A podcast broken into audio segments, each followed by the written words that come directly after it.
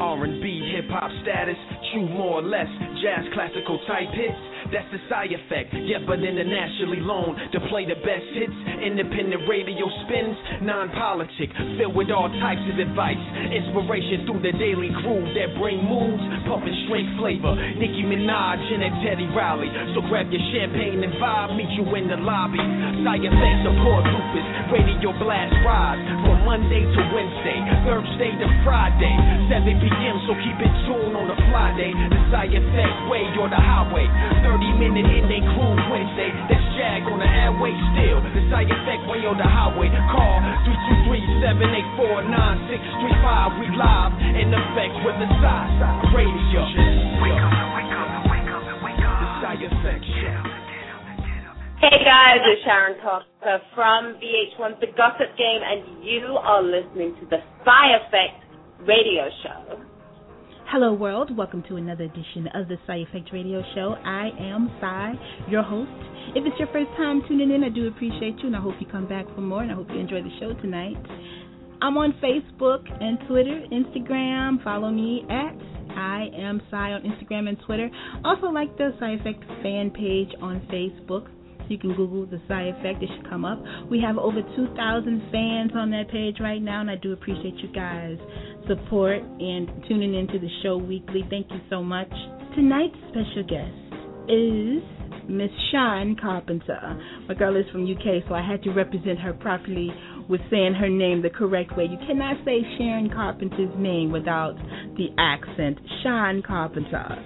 Anyway, Sharon Carpenter is an award winning broadcast journalist, host, producer who serves as a co creator of and a cast member on the new hit VH1 reality show, The Gossip Game.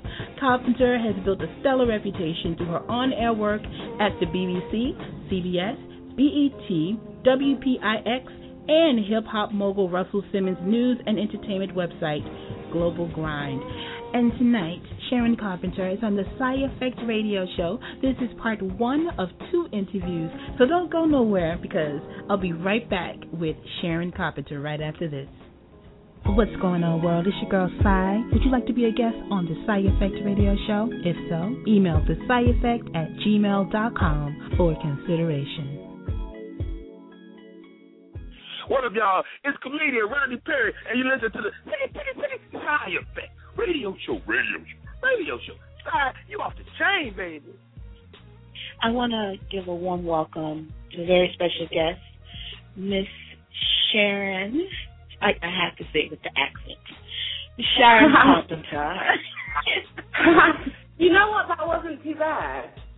That wasn't really wasn't bad at all. Made convinced. I actually thought you were British for a hot second. Oh wow! wow! I want to welcome you. I know and it's so hard. I, I appreciate okay. the compliment. You know, only it, because it everyone else difficult at doing the English accent. So. what did you say, honey? What did you say? Oh, everyone else completely sucks at, at uh, impersonating the English accent, so I'm impressed. Hilarious. Thank you. Thank you. I'm, I'm brushing my shoulders off really quickly. now, I discovered you through BET. When did you become passionate about journalism to say, okay, this is what I want to do as a profession? Well, it's interesting because I've never actually thought about journalism and I've never thought about television. Um, initially, you know, when I was a kid and, and growing up, my dream was actually to have my own record label. I've always had a passion for music. Um, my brother's a hip hop DJ in the UK, and he got me into hip hop at a young age. So I actually thought, you know, one day I'm going to have my own record label, and I, I thought about being an A and R. Uh, and I came over to America um, to come to school, study business management with the hopes of, like I said, having my own record label one day. But I ended up interning for a record label, and I realized, you know what, this isn't quite what I expected it to be, which is why internships are so great, right? Because they actually give you experience um, to figure out whether it is the path you want to take or not. And I, I kind of fell into the television thing. Um, I was offered the opportunity to host a public access show, a music video show. Mm-hmm. They were looking for a new host, and they came to me and they said, "Would you be interested?" I was like, "Sure, I'll give it a go."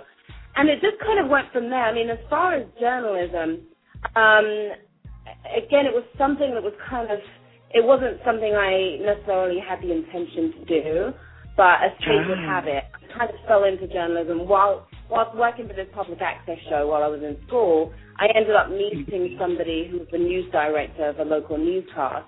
Who was kind of watching the way we were we were doing our show and conducting ourselves in this crazy environment. Um, and he basically came over and he was like, anyone who can handle themselves that well in this kind of environment should be in news. And then it just kind of went from there. I actually started off behind the scenes as an associate producer and then producer and then on camera again. But I mean, I've always had a, a passion for kind of staying on top of what's going on in the world. And um, Mhm. after, you know, beginning to work in journalism, my passion really became informing young people of what's going on. Um, you know, I love music, as I said, I love pop culture, and I do a lot of those kinds of stories. But I also love to kind of combine entertainment and um, and news, where you have entertainment of substance, you know, and of course, you know, I've Yeah. hard as well. So, so that's basically how it went. Wow, it's amazing how life works and how your true passion come about while you're discovering your passion. Isn't that something? It, it really is, and I feel so blessed because, like I said, I, I never even thought about television. I didn't think for a second I'd be any good at it. Um, but then Mhm. getting this experience, you know, which was free, I was working for free, um, but and I was very passionate about it. You know, we'd go around doing Right. interviews and you know covering various different events, and that's how I discovered, um, you know, that I did have a passion for this and I had a talent for it. So I feel lucky to have had the opportunity to discover that. What many may not know if they don't read the credits of Gossip Game, that you are one of the co-creators. How Yes. did the show come about? Well, actually, it was me and my partner, Tone Boots. Um, Tone Boots is one of the co-creators, and he's actually one of the executive producers of the show as well. He's amazing. He's a genius. He really is. And we were actually working on a, a completely different show idea, um, which was doing really well, um, which came to a, a bit of a halt uh, because of something, but we may we may actually pursue that idea uh, in the near future. But um, so we were in contact a lot talking about that idea. Uh, and then one day, you know, I came home and I was venting to Tone about, you know, my day at work, just kind of doing the regular stuff that I do. And, you know, covering urban entertainment and entertainment in general and just some of the, the challenges that I face as a woman in this industry. And, um, you know, we were discussing that. And then we both realized, you know what, this in itself could be a great show. Like if I'm dealing with Mhm. this, um, of course other women, women are dealing with the same thing. Um. And then you know, in in media in general, uh, entertainment media and urban entertainment media, you have a variety of different types of media personalities. You've got the bloggers, you've got the hosts, you've got the journalists. So how do those guys interact with each other? Because essentially we're we're going after the same interviews. We may have different ways of conducting those interviews. But a lot of the time we're going after the same stories, we're going after the same interviews. And so, you know, that that's basically where the idea came from. And then uh, we took it to VH1. Nice. I'm definitely a fan of the show. I watched the first season faithfully, Mhm. and I remember the very first episode where you were at Global Grind and you were having a conversation with the hip hop godfather, Mr. Russell Simmons, and Yeah. he was telling you he was telling you that you know you are a beautiful woman and when you are attractive in this in- industry um Mm. of entertainment it's going to be rough for you has it been rough because you're a beautiful woman i completely agree with him Oh, has it been you. rough for you Yeah. it has, I mean, th- th- this is the thing. There are positives and there are negatives about it. I mean, certainly, you know, I would be lying if I said certain doors weren't open to me, you know, because of my physical appearance. Um, and a lot of the time, you know, when it comes to being on air, you know, that's what executives consider. Well, how does this person look? Um, Right. You know, is the audience going to be able to relate? Is the audience going to like looking at this person? Can the audience relate to this person? That sort of thing. And you know, again, I'd be lying if I if I said that oh I haven't been able to get certain meetings um, because of the way I look. Like that helps sometimes. Um, you know, a man may be more willing to take a meeting with you than he might with another man. You know, that's Mhm. just how it works at times. But this is where the challenge is. There are a lot of people who don't want to take you seriously because of the way you look, and I think I've had to prove myself. I think I've had to go further to prove myself, um, not just amongst men, amongst men, but also amongst women, um, to Mhm. prove that I didn't just get this job because of the way I look, which, you know, very rarely, very, very rarely has that been the case. That might open the door, but at the end of the day, you have to have the talent and you have to have the intellect to back it up, and you've got to have the work ethic as well. Um, looks don't, you know, um, do great interviews. look don't, you know, win awards and, and, and you know, create these great, these good stories. So, um, so that's the thing. I think just having having to deal with that, and then also having to deal with people who, you know, they approach you from a business angle, but then when you're actually Mhm. there, they want to turn it into something personal, and that's been a challenge. And you know, I've had to say goodbye to quite a number of opportunities because of that, because I'm not playing that game. I can imagine. I Yeah. can imagine. Now I have a two part question for you. hmm You were used you were used to reporting about others and their lives. How was it for Mhm. you to allow millions of people in your life during this reality show, The Gossip uh, Game? And how did your family react to the show? I know your parents are both doctors. What was Yeah. their Um, you know reaction? I told them not to watch. I was like, listen, if you guys watch, pretend that you haven't. Want to know that you watched. so I just, um, you know, I mean, the, the thing is, my my family's kind of conservative, you know. Mhm. So I, it's not that they would judge me any differently because of it. I'm sure they would find it very amusing, but I would be embarrassed. So I don't know how Right. much of the show. I'm sure they've watched a couple of episodes. Um, I know my Mhm. sister has. She's in England, you know, my sister and brother. Um, but I know they've been able to watch a, a few episodes here and there online because you know they don't air it over there in the UK. So, uh, but I, I know they've watched, and you know what? They're all for it because at the end of the day, you know, I, I co-created the show, so they were really excited Right. about that. And um, you know, anything that is good for me career-wise, they they fully support. They know who I am, um, and they love me for for what they've known like over all these years. So uh, I think, if anything, they they found it amusing. Are you afraid that the stigma of being a reality star would dilute your brand? Well, no, I mean, of course that was something I considered initially.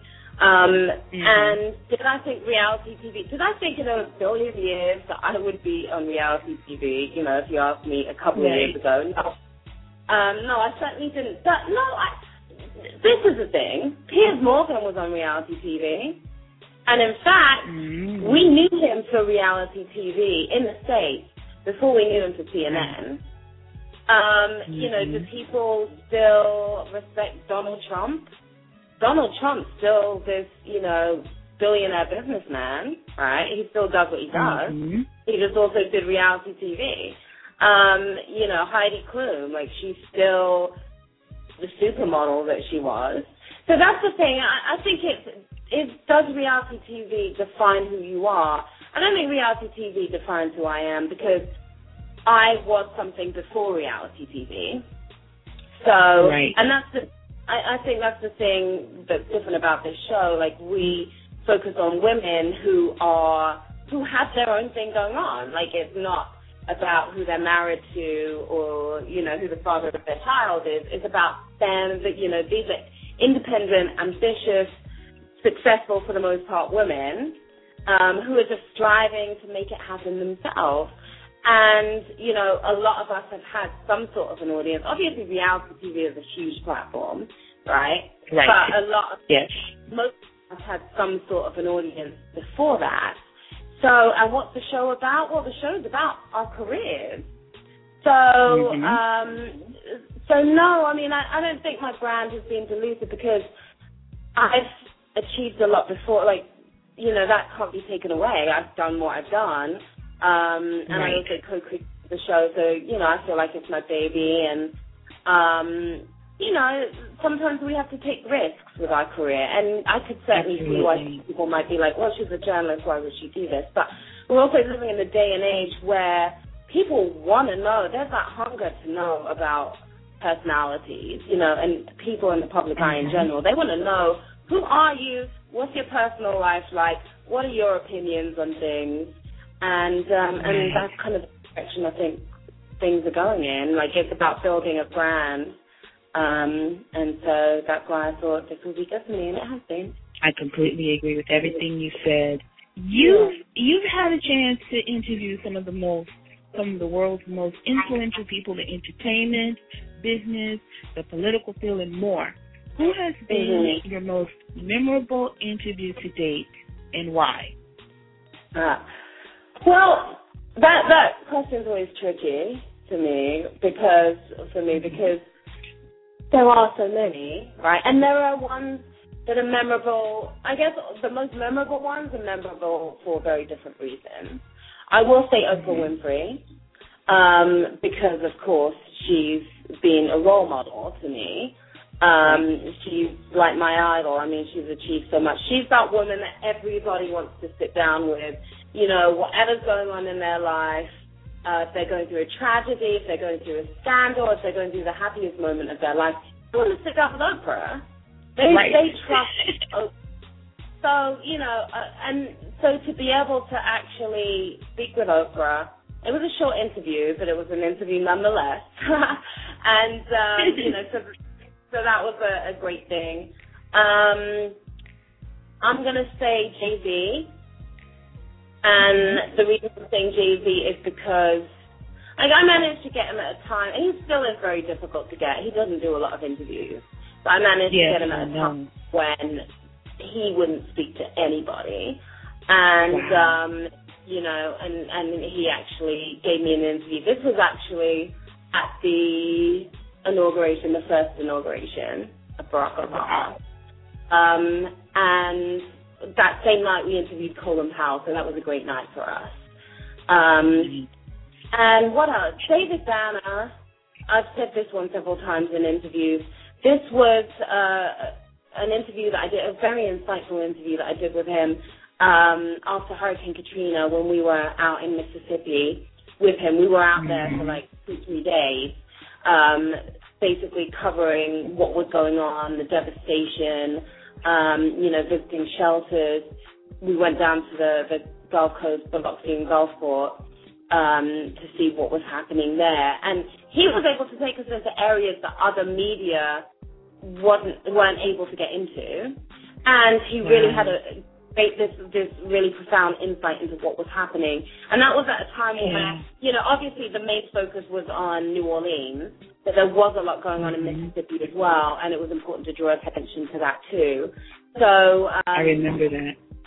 yeah, yeah. So that was a really uh, amazing interview, and that I think that that tragedy, Hurricane Katrina, that made people realize, wow, Gabe Banner is a very smart, you know, very giving man, um, which people didn't know about him before that. So yeah. Mhm. Thank you for tuning in to tonight's show with Sharon Carpenter. That's part one. Stay tuned for part two, where we're going to get a little bit up close and personal with Miss Sharon Carpenter. Until next time, continue to spread peace and love. Mm.